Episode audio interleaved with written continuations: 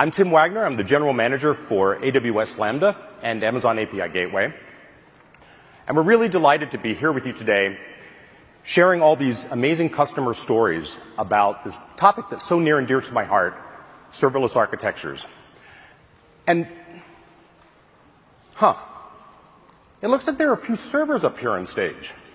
Now, I don't think it's right to have a serverless State of the Union address if they're going to be servers on stage. This happened in New York, and we had to get out a baseball bat to take care of them. And then it happened again in Tokyo, and we took a sword to them. But here we are in Vegas. Vegas. At the Mirage. I think what we need to get rid of these servers is a little bit of magic.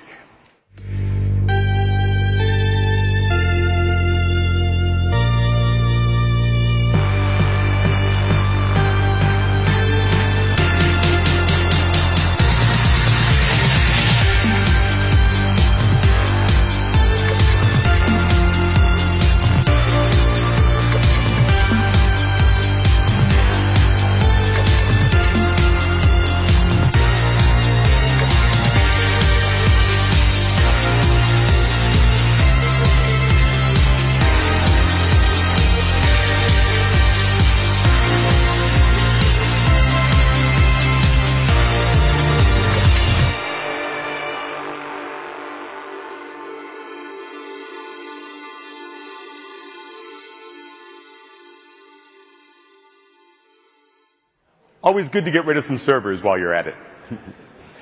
of course, the real magic is the amazing power that serverless brings to developer productivity, cost savings, and making it really easy for customers to deliver more value to their businesses and for their customers faster than ever.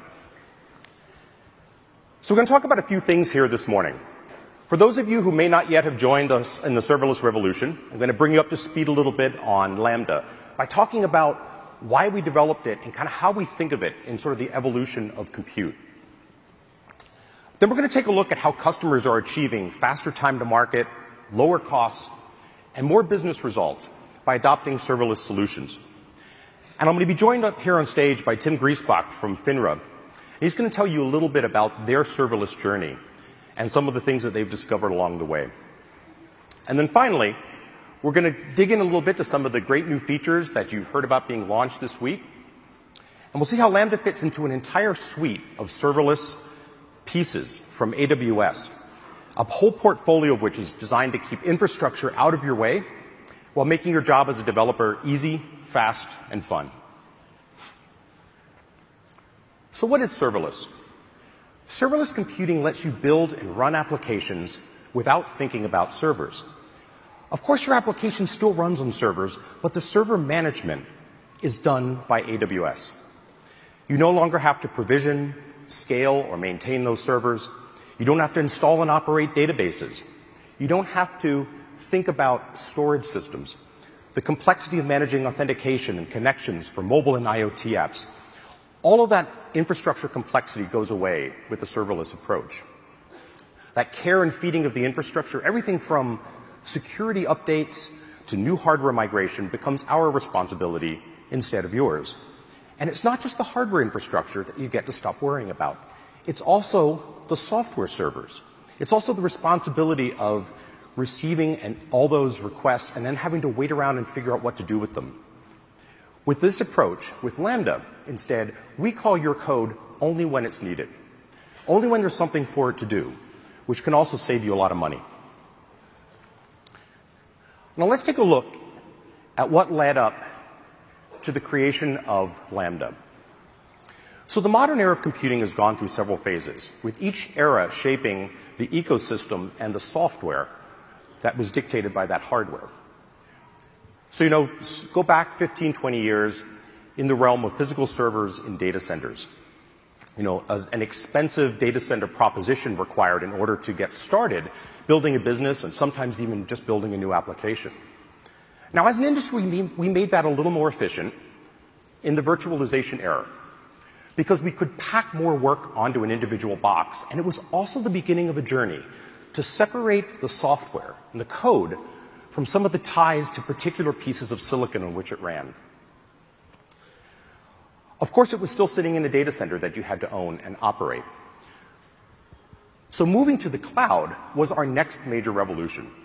It freed companies from the physical limitations of operating their own data centers. It achieved that economy of scale so that one HVAC and power plant could service many different companies. And it started that journey of moving even more of the management away from individual companies and over to a, service provider. But still, that server by server programming model and all the operational and deployment mechanisms associated with it were still inherited from previous generations. Now, each progressive step here got better. Virtualization improved utilization, gave us faster provisioning and speed, disaster recovery, some of that hardware independence. Then the move to the cloud capitalized on that trend, turning those lengthy and expensive data center investments into simple, fast, and flexible cloud provisioning of infrastructure. And further that important process of shifting the maintenance burden from the application owner to the cloud service provider.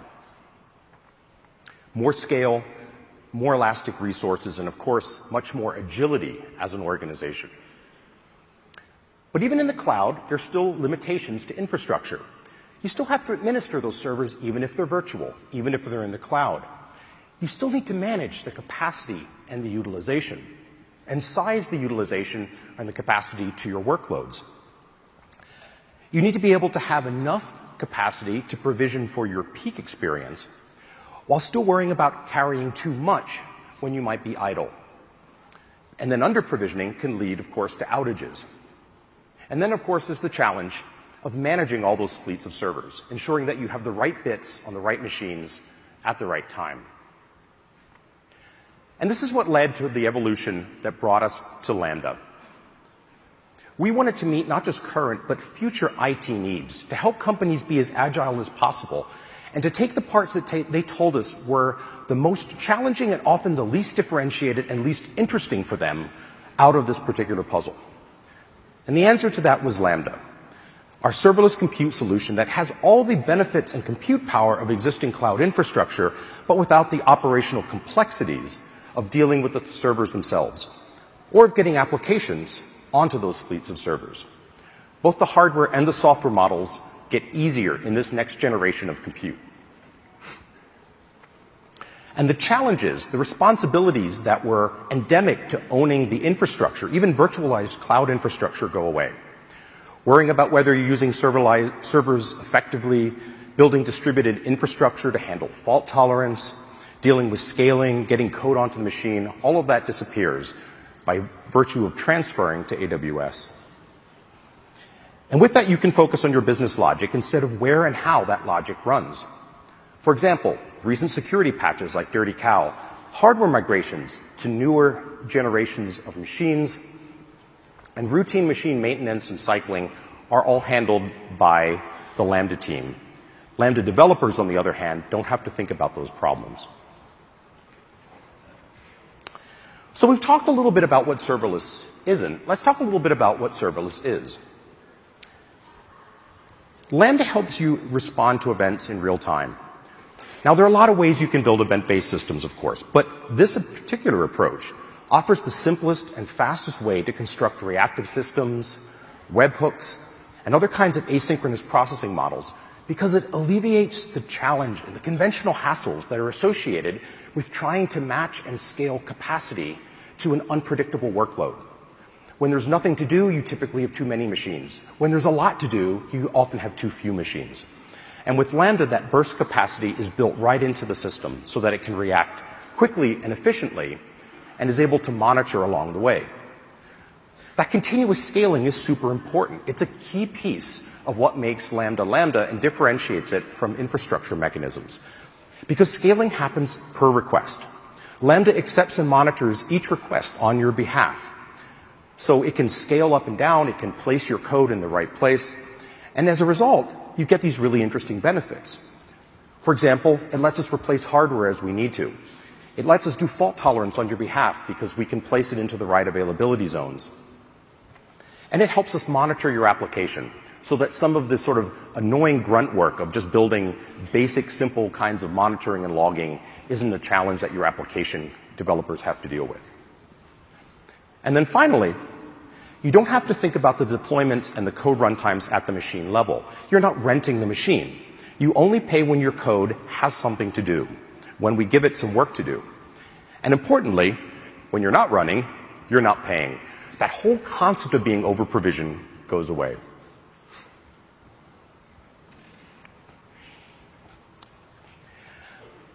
Now, Lambda is the compute portion of what is actually a, a large portfolio of serverless offerings from AWS.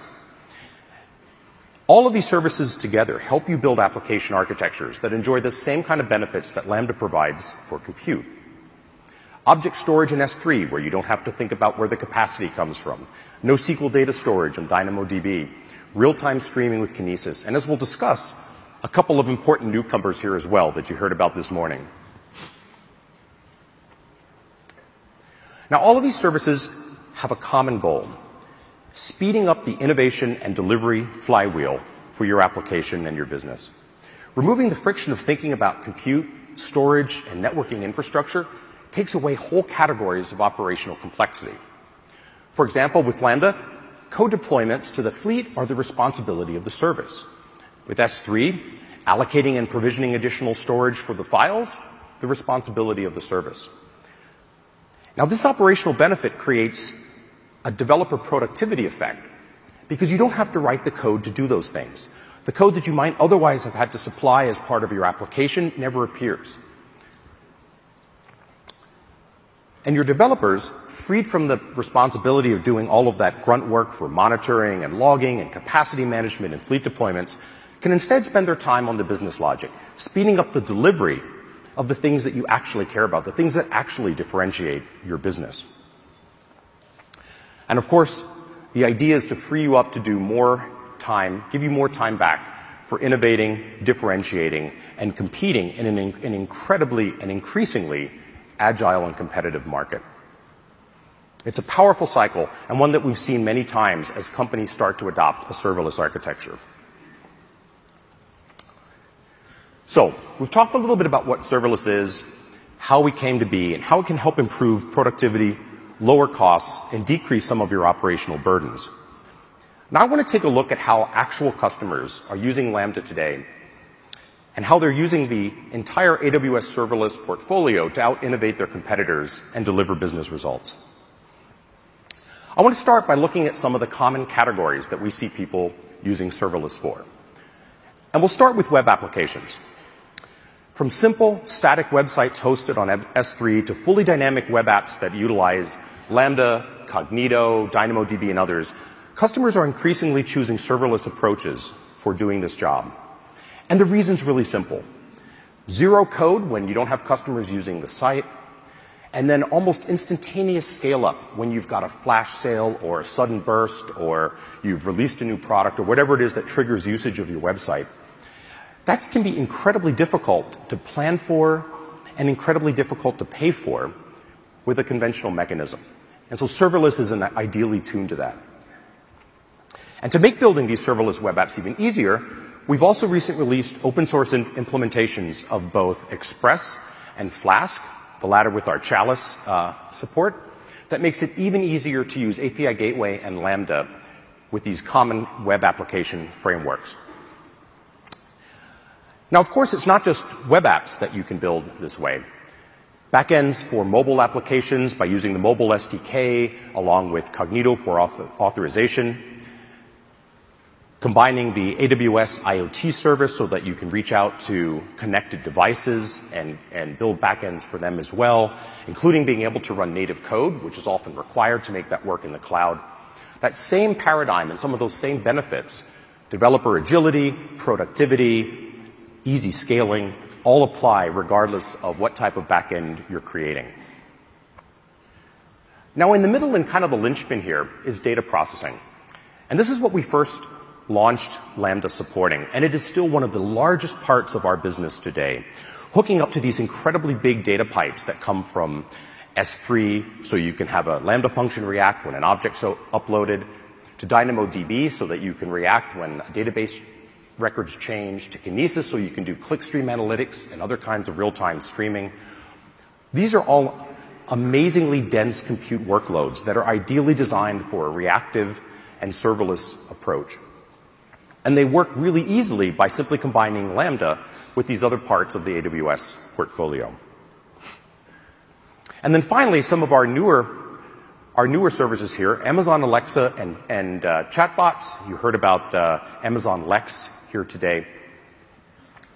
Powering voice-enabled and language understanding apps and acting, in the case of Lambda, as essentially a universal webhook receiver. Because the easiest way to build a webhook is with Lambda. And it's the perfect way to run your business logic in response to these, to these services that can have incredibly varied UI on the front end. Now, lots of different customers have already joined us on this, on this serverless journey. Using Lambda and API Gateway for purposes of cost reduction, increased agility, developer productivity, um, or in many cases, even getting things to market faster and easier. Successful startups like AdRoll and Localytics, to Fortune 500 companies like Coca-Cola, to global enterprises like Thomson Reuters, companies of all sizes, all shapes, across all industries have adopted serverless approaches. Let's take an in-depth look at a few of these. Thomson Reuters processes 4,000 requests per second on Lambda, using that to, to drive information exchange and analytics within their systems. You'll hear in, from, uh, from another Tim who will be joining me on stage here in a little bit about FINRA, who processes half a trillion validations of stock trades daily. Hearst will be joining us later this afternoon, reduced their time to ingest and process data for their analytics pipeline by 97%, going from processes that took hours to do in batch down to minutes with a serverless and near real-time approach. Vevo has used the capacity capability of Lambda to handle massive spikes in their usage that arise when they launch new content.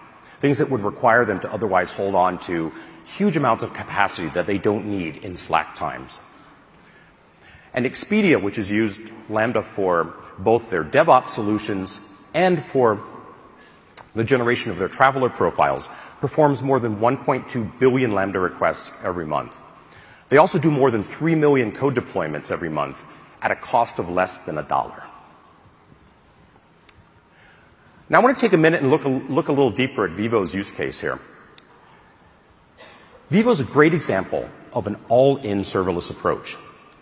Their content services are a core part of their business. It's what allows their music artists to deliver video to their audiences and to their partners.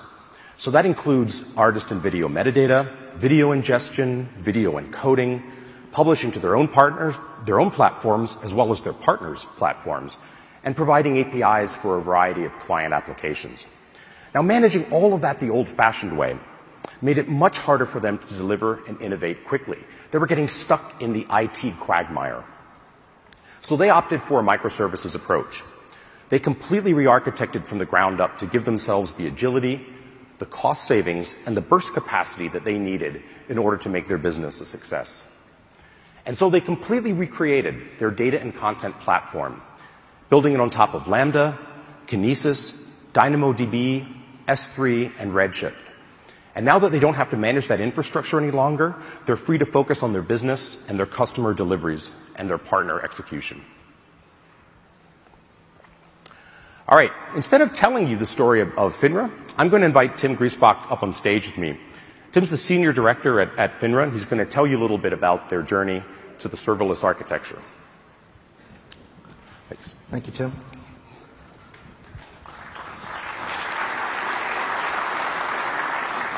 So we're here, to, we're here today to talk about how we use serverless to validate, perform a half a trillion data validations a day. It's a big problem we have to solve, and this, uh, Lambda has helped us a lot. So first, just to understand a little bit about who we are. So FINRA is the Financial Industry Regulatory Authority, and we monitor 99% of all trading in U.S. listed equities to provide investor protection and identify fraudulent activity. Some of you may have heard of things like insider trading, and these are the types of things that we're trying to look out for to try to help you. But this requires data, and lots and lots of data.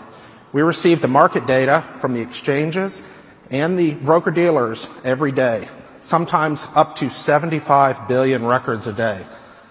The first thing we have to do with that data is we have to validate it. It's critical.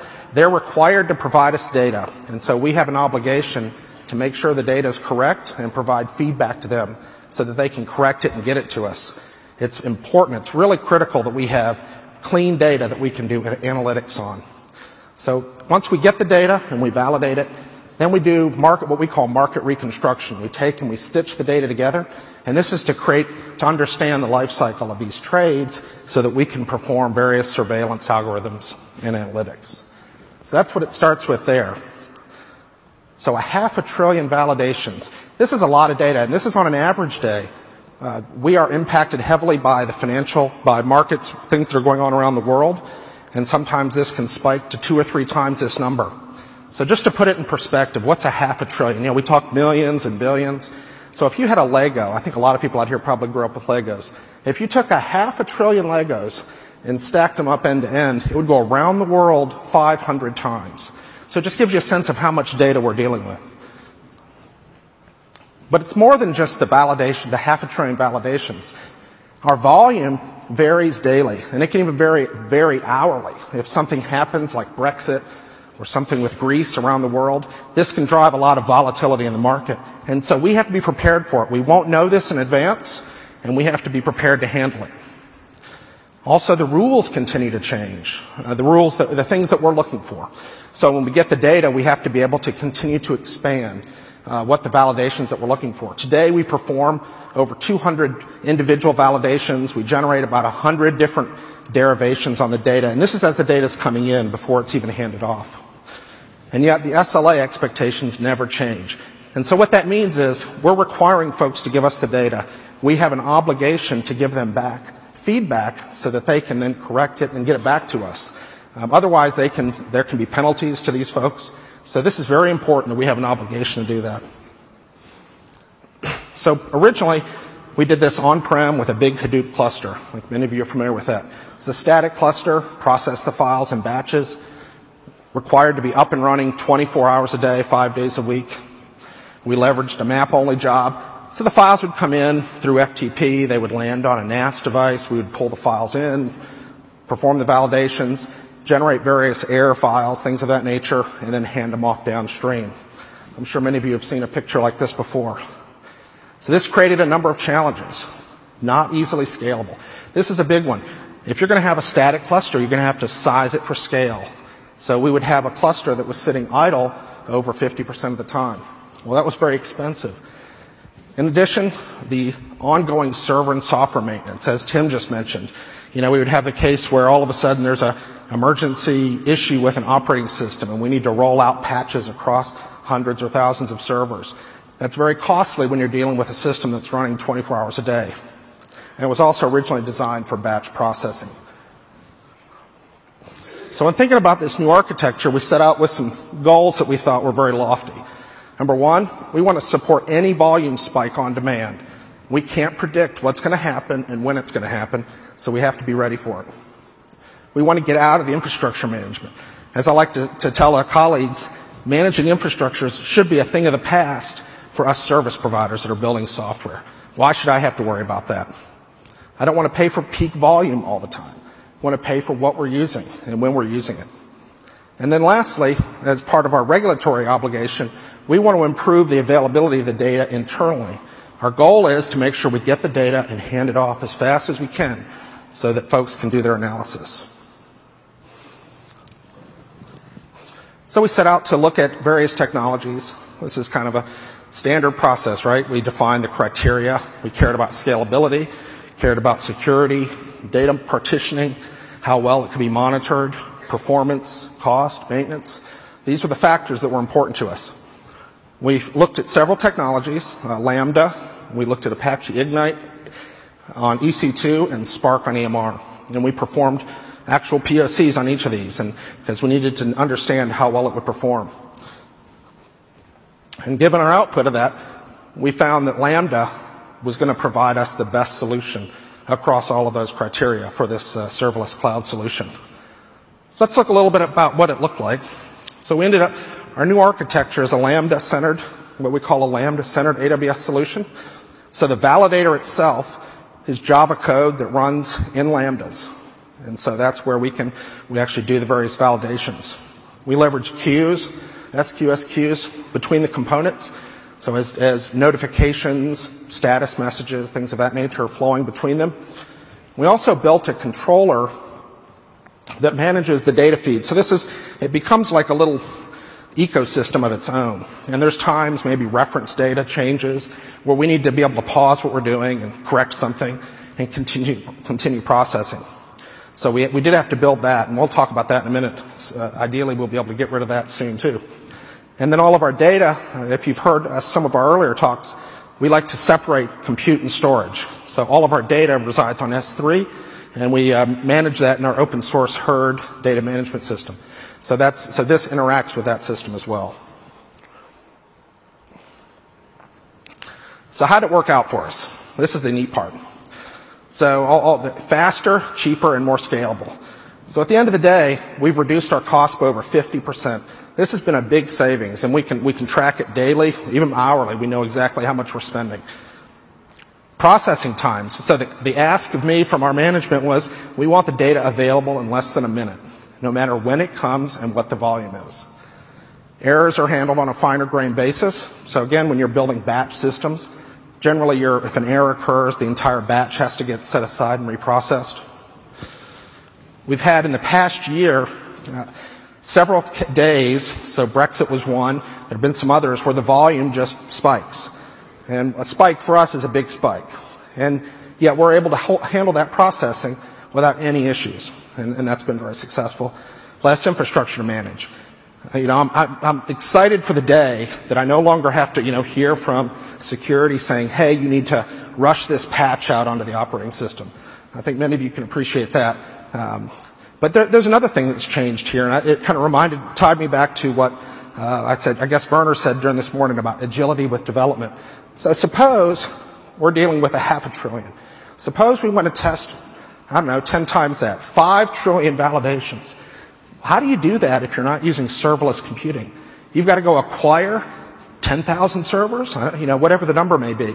Well, here we can take our time and have our engineers focus on the, the actual value in the software, building data validation tools, data generation tools, and then they can just pump it through the system. And then their, their, the framework, the Lambda framework, it scales up and we can test and see how much we do. So we've, we've achieved, we've got a great deal of success with this.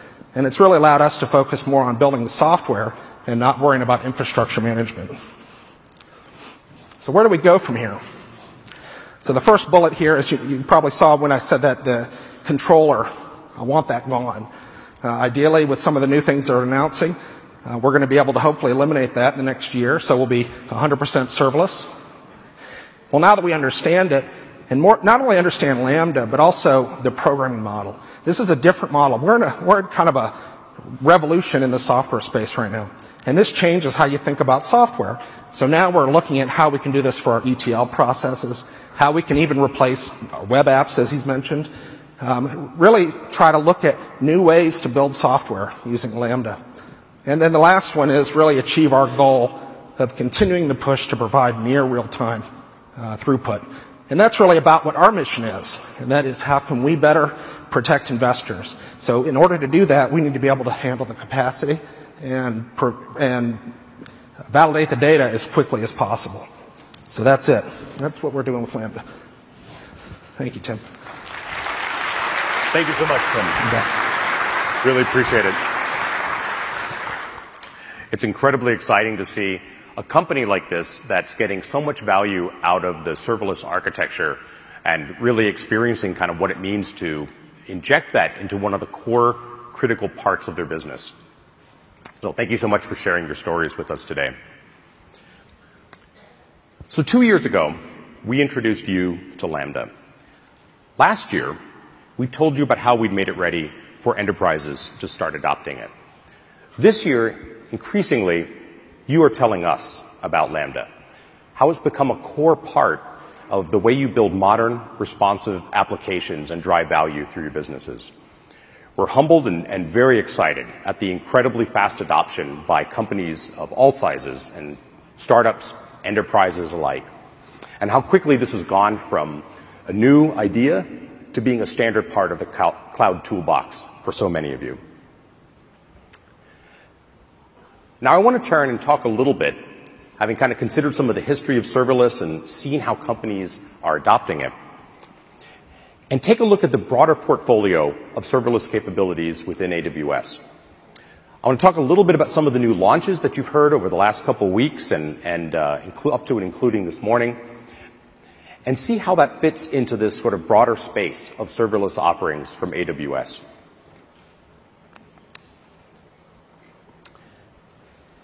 Now, the platform that we provide has a whole bunch of serverless pieces that I showed you earlier. But there's also the idea of capabilities that you need to make a serverless platform successful.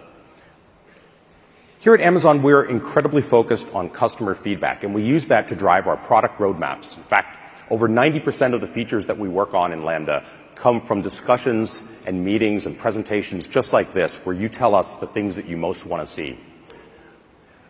But we also categorize these investments for serverless because we're trying to build a new way of doing things. And these nine pieces are how we think about the investments that we're making. And I want to step through each one of these and talk a little bit as we dive in about what we're doing in that area. So I'm going to start off with the cloud logic layer. Computing is the keystone of the serverless platform. And for AWS, Lambda is the central hub that receives events, processes them, and makes calls to other AWS services, including third-party services. And if Lambda is the implementation, API Gateway is the interface, offering fully managed APIs with fine-grained usage and throttling access controls. And I want to talk a little bit about some of the new features that we're building into these components.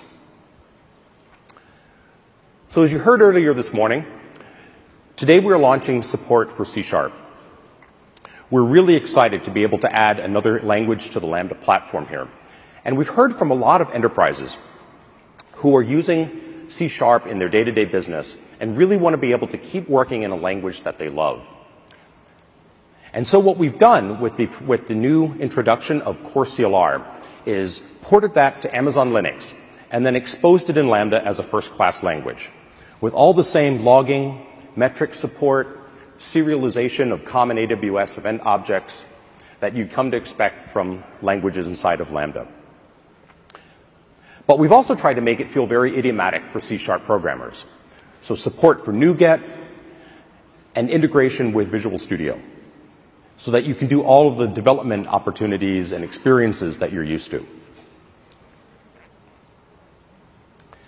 Now over on the gateway side, one of the things that we did as we started releasing features in the run-up to reInvent here was added support for binary encoding. We've heard from lots of customers that they want to be able to process audio files, visual files, other kinds of binary formats. And now they have a simple and natural way to do that inside of API Gateway. We also made it easy to automatically convert to and from JSON. So if you're using Lambda on the back end for your API, it integrates seamlessly with this binary encoding support at the API level.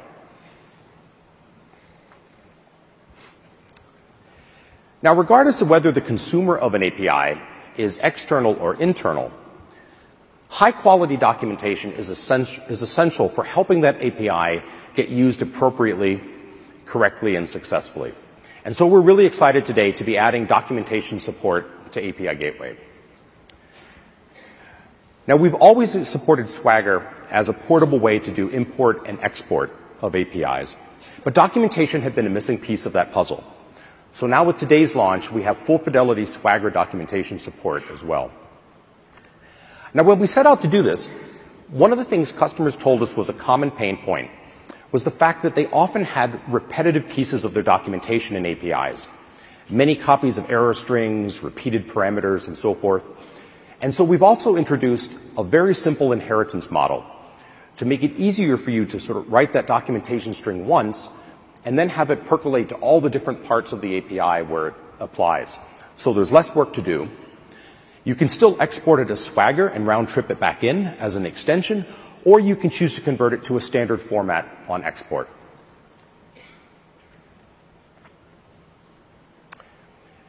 Now, you heard in the keynotes about Amazon Lex, this exciting new introduction for natural language recognition and understanding. And Lex is a great example of how we continue to add core capabilities in the form of new services that are integrated with Lambda. In this case, a fully serverless mechanism for text and speech understanding. So similar to an Alexa skill, you can give sample utterances and indicate the parts that you need to be filled out. Lex will go and build a model those, for those.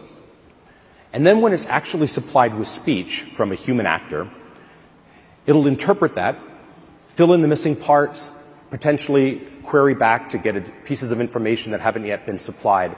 And once it has everything that it needs, similar to an Alexa skill, it'll turn that into a JSON package and call your Lambda function.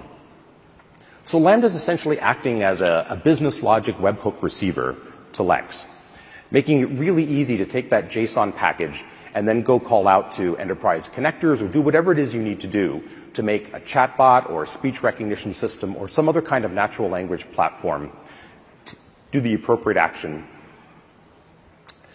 So with Lex, your Lambda functions now have access to the full power of natural language understanding, and you can add speech and text recognition to your Lambda functions. Now, part of what makes that Lambda programming model so easy is that it does fit really naturally into both event processing and other kinds of extensibility roles, both for AWS services like Lex, but also with third-party services. And we continue to invest in tying the platform together in terms of making that integration super easy. We've made those common patterns of computing especially easy to set up. So you can put an object to S3, trigger a function. Put a record in a database to Dynamo, trigger a function. Put a record into Kinesis, trigger a function. And without the need to manage infrastructure, these cloud native, fully serverless design patterns are super easy to discover, develop, and own. And recently, we've added support for SQL database triggers as well. So now with Aurora, you can actually use a SQL database and kick off Lambda functions as you need to. So you get the ability to do stored procedures in the cloud. And this week, we also announced that Amazon Kinesis Firehose is going to have support for Lambda, bringing one of our most scalable data ingestion services and our most scalable compute service together to form a seamless package that can transform, aggregate, audit, and do other kinds of data analysis as you stream it in and route to S3, Elasticsearch, or other backends. Now, in addition to event processing, we also use Lambda in a couple of other ways. We use it as a customization engine for services like Amazon Cognito and AWS Config. And we also use it in that webhook receiver style for Lex and Alexa and others. And that pattern is also super popular with third parties. So integrating with Slack for commands, integrating with Twilio for message commands. The easiest webhook receiver is a Lambda function. Now, serverless architectures help you simplify development, deliver more quickly, lower costs. But in addition to creating and managing those applications, many of you have asked us for a mechanism to monetize those APIs and Lambda functions as well. And so, today we are announcing that Amazon API Gateway has been integrated into the AWS Marketplace. The AWS Marketplace lists over 3,500 software listings today across 35 product categories, and we recently announced support for API products. Now, with today's launch, sellers can use API Gateway, the easiest way to host and manage their APIs, and publish those APIs directly into the AWS Marketplace. And this is a win in both directions.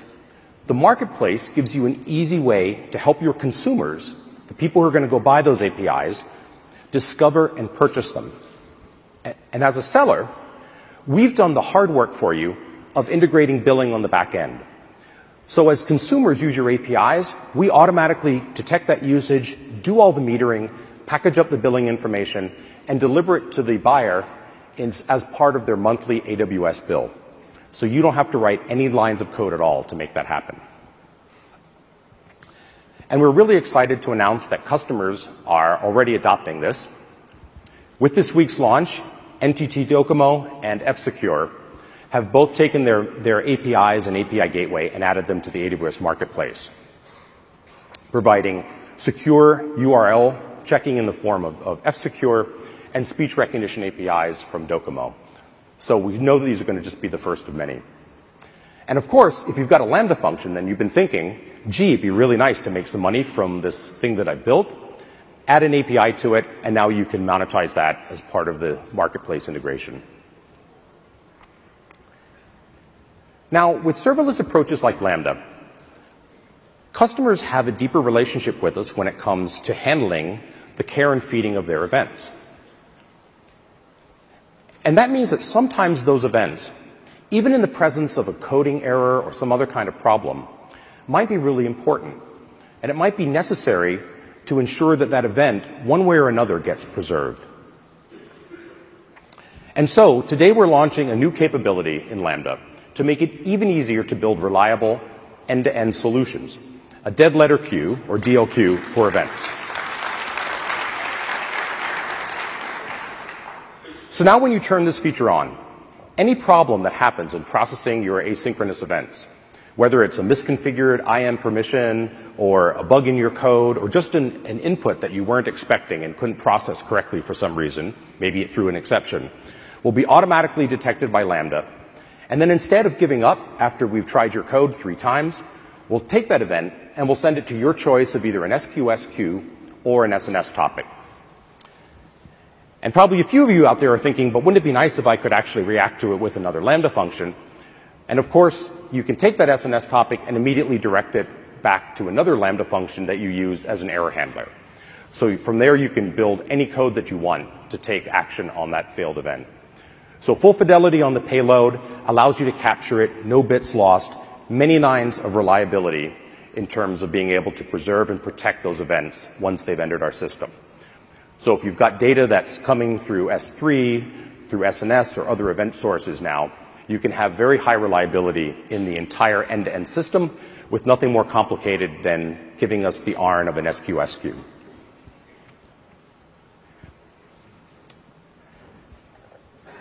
Now, customers have increasingly adopted Lambda functions as a way to create decoupled, independently scaled microservices.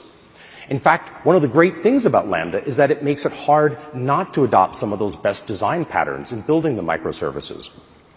These smaller, more separate components, single single uh, single source solutions for each individual function is a really nice way to think about application development.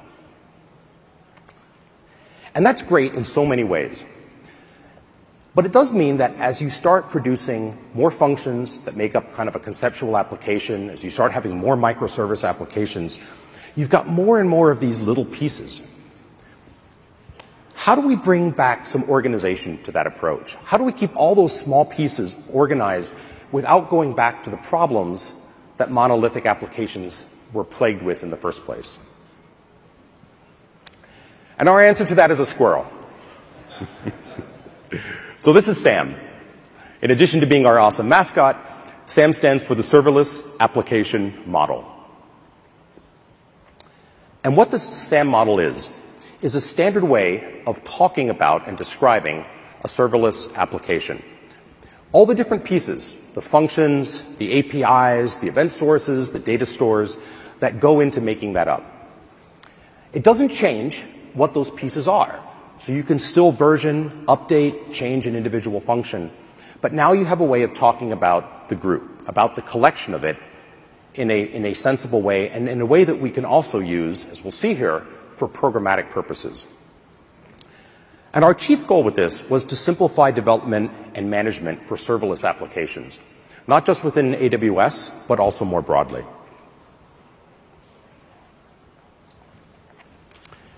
SAM brings order to these different parts of the microservice. And now we can take that, that mechanism, that representation, and use it to inform things like building, packaging, deployment, and others. SAM is, as of today, natively supported by AWS CloudFormation. So those of you who are language wonks, you can think of this as essentially a new grammar that CloudFormation speaks, so that you can write in a highly tailored very customized pattern for serverless applications. Makes it easy for both humans and machines to understand the different parts without getting bogged down in infrastructure detail. So doing the same thing at the configuration and modeling level that we think we've achieved with Lambda as a service. You can also export any function as a SAM template. That includes blueprints in the Lambda console, making it really easy to get started. And we're offering command line tools to be able to package and deploy Lambda functions now and broader applications using SAM. And then finally, but maybe most importantly of all, we've also made SAM available as an open specification. So you can go to GitHub and download, download SAM yourself, take a look at it. And our goal with this is to really be able to broaden the idea of modeling serverless apps to the entire ecosystem. So that instead of having of every individual open source project or partner having a different way of talking about the bits and pieces that go together, we have one common universal way of representing that. In a similar way to which Swagger gives us a common language and mechanism for talking about APIs. Now let's talk about what SAM can do for us when it comes to building serverless applications. Many of you have told us, many of you have told me that one of the biggest sources of friction in trying to adopt Lambda and serverless approaches has been the absence of a CI/CD toolchain from AWS, particularly one that was tailored well for serverless apps. So today I'm happy to announce that we've got all the pieces in place to make this easy. So Using SAM, you can now describe the different parts of your serverless application. You can commit your code to GitHub or CodeCommit. And with the help of CodePipeline, we can automatically detect that push and then extract your code and insert it into the pipeline to kick off the process. From there, our newly announced service, Code Build, can do the building and packaging of your serverless application. And those of you who've been frustrated by the need to include all of your third-party Python and Node libraries, CodeBuild can now do the pipping and NPMing for you.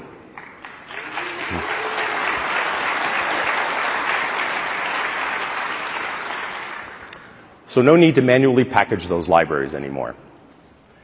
Of course, you can test. You can do as much as, uh, as many uh, gates as you want there in terms of determining when that pipeline should proceed in various ways.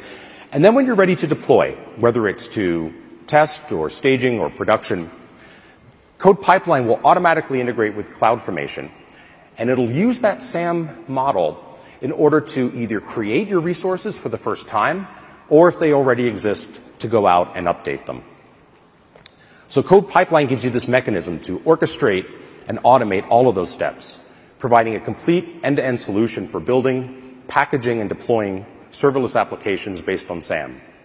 He's quite the useful squirrel. So now you've built and deployed.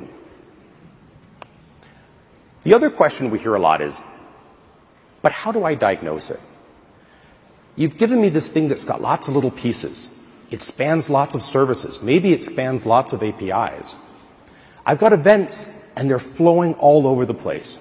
How do I understand that topology? How do I get my head wrapped around what's going wrong when something doesn't work? And since I can't log into the boxes, how do I know what's happening maybe when I've given an asynchronous event and I'm not sure why it's not popping out of the other side?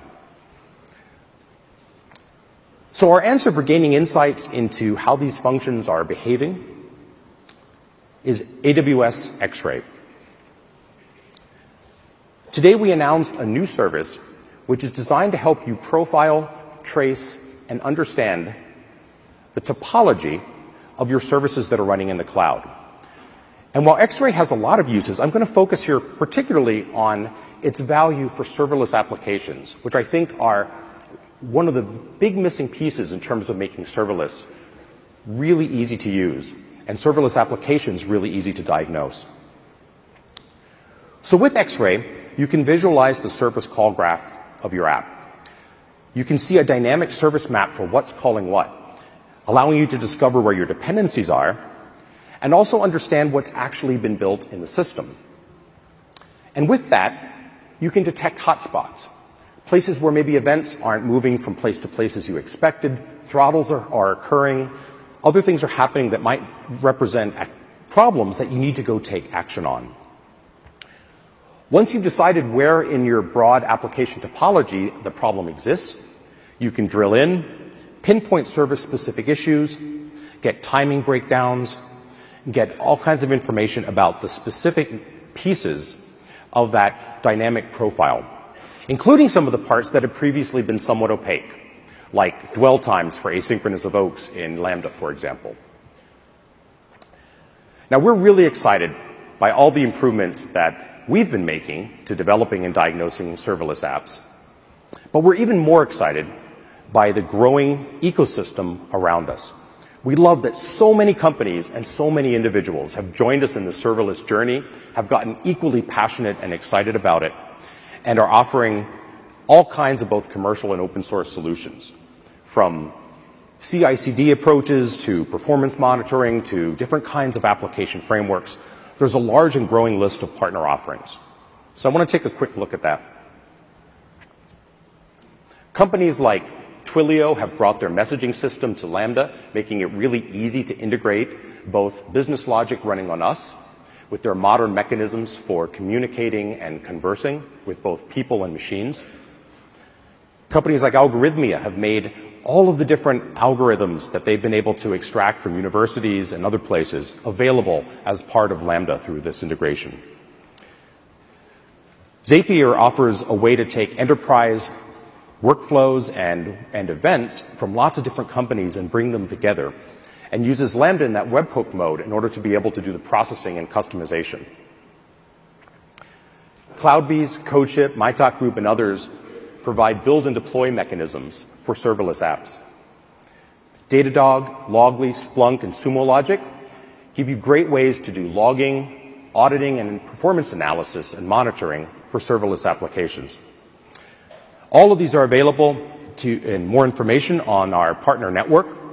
And of course, many of them also are available to get started immediately in blueprints right on the AWS Lambda console. Now, over in the open source world, SAM is, is in great company. We've got other frameworks that come from AWS themselves, such as Chalice, but also some really great projects out there like Apex, Claudia.js, and Gordon that are making it much easier for people to build different kinds of web application frameworks in order to use Lambda and API Gateway. And serverless offers a fantastic way to do local testing, configuration, and deployment of Lambda applications. We're also excited to see this list constantly growing and some of the new projects that are just getting started in domain specific areas like big data, scientific, and numeric computing are really exciting to us as well. So this is definitely a watch this space. We think over the next year, the open source is just going to blossom in terms of having lots and lots of different domain rich solutions, all styled on a serverless framework. Now, we talked about how to bring order to sort of the different spatial pieces of a serverless app using SAM. But there's also a potential temporal component to it. We've talked to you in the past about how important it is to keep Lambda functions stateless. So that's part of the core design value. It helps you follow that good design practice, and it enforces that separation between code and storage. So lots of advantages to that. But sometimes you need a little bit of state. For example, you might want to retry a failing function more than the standard number of times. Or Maybe you've uploaded an object to S3 and you want to do many different things. You've got an image and you want to create not just one thumbnail, but 10 different kinds of representations and formats. So up to now, it's been a little bit challenging to bring that kind of execution order to what is an inherently stateless function. So everybody remember that like class we all took in, you know, computer science undergrad and maybe like the sophomore year where you learned about state machines? Well, don't worry, we're not going to bore you with math and theory here today. All you need to remember is that we're going to provide you now with a new service that can help you organize multiple Lambda functions or different steps to do your bidding when you care about the order in which they run. So what would you use this for? Well, sometimes you want to be able to control the sequence of two functions. You need to know with certainty that the first function finishes before the next one starts. Or you want to do a fan out like my example in S3, where you need to take, have multiple functions run, and you might also need to wait until they're done to take a finalization step. So maybe not just scatter out, but also gather back in. Sometimes you need to retry a function multiple times. Maybe you're even polling for another system that hasn't yet been converted to this event processing style. And you just have to keep trying over and over again until some particular piece of information or some user input is finally received. And then more generally, even though the Lambda functions can only run for five minutes each, you might have a broader workflow that can span hours or days or maybe even weeks, even though the individual pieces of it run as Lambda functions. And this is where AWS Step Functions comes in. So it runs state machines in the cloud. It lets you keep that clean separation so that your code stays in the Lambda function, but the choreography, the workflow part of it, is held inside of AWS Step Functions. And there's a really nice, easy to use visual designer that you can get to in the console. You can express it in JSON, and of course, you can do it all programmatically as well. This makes it really simple to build, run, and monitor multi-step applications, even when they outlive any individual Lambda function's execution time, supporting thousands of workflows and millions of simultaneous steps. So last year at this time, Lambda was in just four regions. Today, Lambda is in 10 regions worldwide, with plans to take it into many more data centers as well offering you the ability to create applications that live wherever your client and data need to be. But we don't think that's enough. In fact, we want to bring Lambda and Lambda's ease of use and serverless model to every place that our customers need compute power. So today, Werner announced Lambda at the Edge, a preview of our new capability where we can take Lambda functions and push them out into our global points of presence. Our 68 POPs today and counting, where you can now run Lambda functions.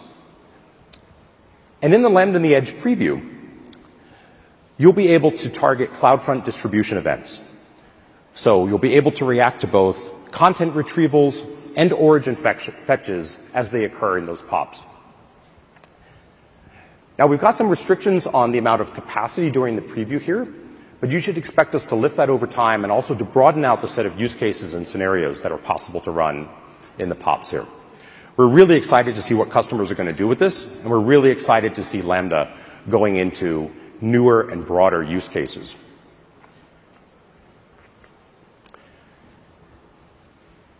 Now, the POPs are great, but they're still part of our cloud. And as you heard in Andy's keynote yesterday, we're also taking Lambda functions outside of the AWS cloud by enabling them to run on devices. Now, when we created Lambda, we intentionally chose a programming model that could be separated from the underlying infrastructure. And that abstraction has proven super valuable to us, not just in terms of making Lambda itself successful and easy to use and easy to scale, but it also means that we can apply Lambda functions in these new scenarios such as the newest generation of the AWS Snowball, where you can now run Lambda functions to transform or audit data as you ingest it onto that device and route to the AWS cloud. And we thought that was such a good idea, we said, let's take that framework that we built for the Snowball and expose it and give it, give it out to anybody who wants to use it on their own devices. And that was the origin of Greengrass. This framework that powers Snowball's compute available to hardware manufacturers now who want to be able to add Lambda and messaging capability to their devices. Because sometimes you've got something, whether you're on a boat or on a tractor or in some other place, where either the responsiveness, low latency, or lack of connectivity to the cloud requires you to be able to do that compute absent the benefit of a data center connection.